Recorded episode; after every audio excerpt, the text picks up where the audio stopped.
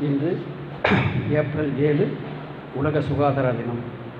ஆரோக்கியம் என்பது உடல் நலம் உள்ள நலம் சுற்றுச்சூழல் நலம் ஆகிய மூன்றும் சார்ந்ததாகும். உடல் உடல் நலம் இல்லை என்றால் உள்ளம் பாதிக்கப்படும். உள்ளம் பாதிக்கப்பட்டால் உடலும் பாதிக்கப்படும்.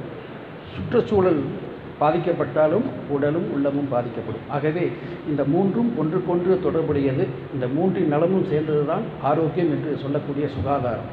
ஆக இன்று அனைவரும் ஆரோக்கியமாக வாழ்கிறோமா என்ற ஒரு கேள்வியை எழுப்பி பார்த்தால் எத்தனை பேர் ஆமாம் என்று சொல்வீர்கள் என்பது கேள்விக்குரியதுதான்.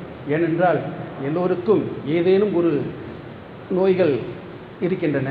சு சர்க்கரை என்கிறார்கள் ஆஸ்துமா என்கிறார்கள் இரத்த அழுத்தம் என்கிறார்கள். இப்படி பலவிதமான நோய்கள் ஏற்பட்டு அதனால் அவதிப்பட்டு கொண்டிருப்பவர்கள் தான் அதிகம். அதே போன்று இன்று கொரோனா என்ற பெரும் தொ- தொற்று நோய் பரவி கொத்து கொத்தாக கொண்டு கொண்டிருக்கிறது. இந்த சூழ்நிலையிலே ஆரோக்கியம் என்பது எந்த அளவுக்கு நமக்கு கிடைத்திருக்கிறது என்பது ஒரு கேள்விக்குரிய விஷயம்தான். ஆக இவ்வாறான ஆரோக்கியமற்ற நிலையில் இருப்பதற்கு என்ன காரணம்? மெத்தையை வாங்கினேன் தூக்கத்தை வாங்கவில்லை என்ற ஒரு பாடல் உண்டு. அதுபோல் கத்தி வந்தது வாளு போனது கத்தி வந்தது பழங்கதை இருக்குது வசதி வந்தது வாழ்க்கை போனது என்ற என்பது நம்மோட கணக்கு என்ற பாடல்கள்லாம் இருக்கின்றன. அப்படி வசதி வா வசதியான வாழ்க்கைக்கு ஆசைப்பட்டு பொருளெல்லாம் ஈட்டி வாழ்கின்ற போதிலும் நாம் வாழ முடியாத சூழ்நிலையிலே வாழ் ஒரு இன்பமாக வாழ முடியாத சூழ்நிலையில் இருக்கிறோம் என்பதுதான் எல்லோரும் ஏற்றுக்கொள்ளக்கூடிய விஷயமாக இருக்கிறது. நோய் நாடி நோய் முதல் நாடி அது நினைக்கும் வாய் நாடி வாய்ப்பச் செயல் என்பது வள்ளுவன் வாக்கு. வள்ளுவர் சொன்ன வாக்கின்படி அறவழியில் பொருளீட்டி இன்பமாக வாழ வேண்டும் என்பதுதான் நமக்கு அவர் கொடுத்துள்ள வாழ்க்கைக்கான வழிவகை.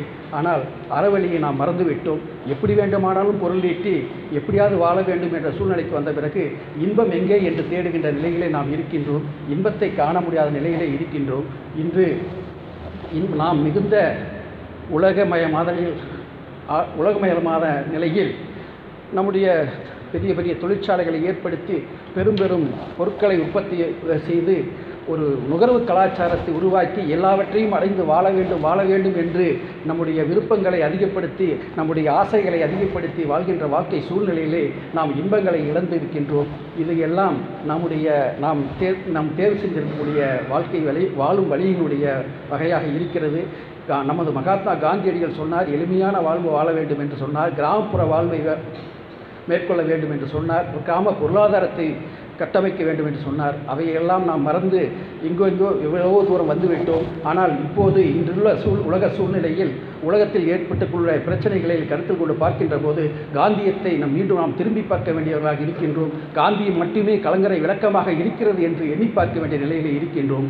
அவ்வாறான வாழ்க்கை சூழலில் இருக்கக்கூடிய நாம் இதுக்கெல்லாம் ஒரு ஒரு எளிய வாழ்க்கையை நோக்கியும் அதிகமாக ஆசைப்படுகின்ற நிலையிலிருந்து ஒரு ஒரு அம்- ஆடம்பரமான வாழ்க்கையை துறந்து அமைதியாக வாழ்வதற்காக நாம் வாழ வேண்டும் என்ற நூலில் இருக்கிறோம் என்பதை நான் சுட்டிக்காட்டிக்கொள்ள விரும்புகின்றோம். ஒரு பழைய பாடல் இருக்கிறது.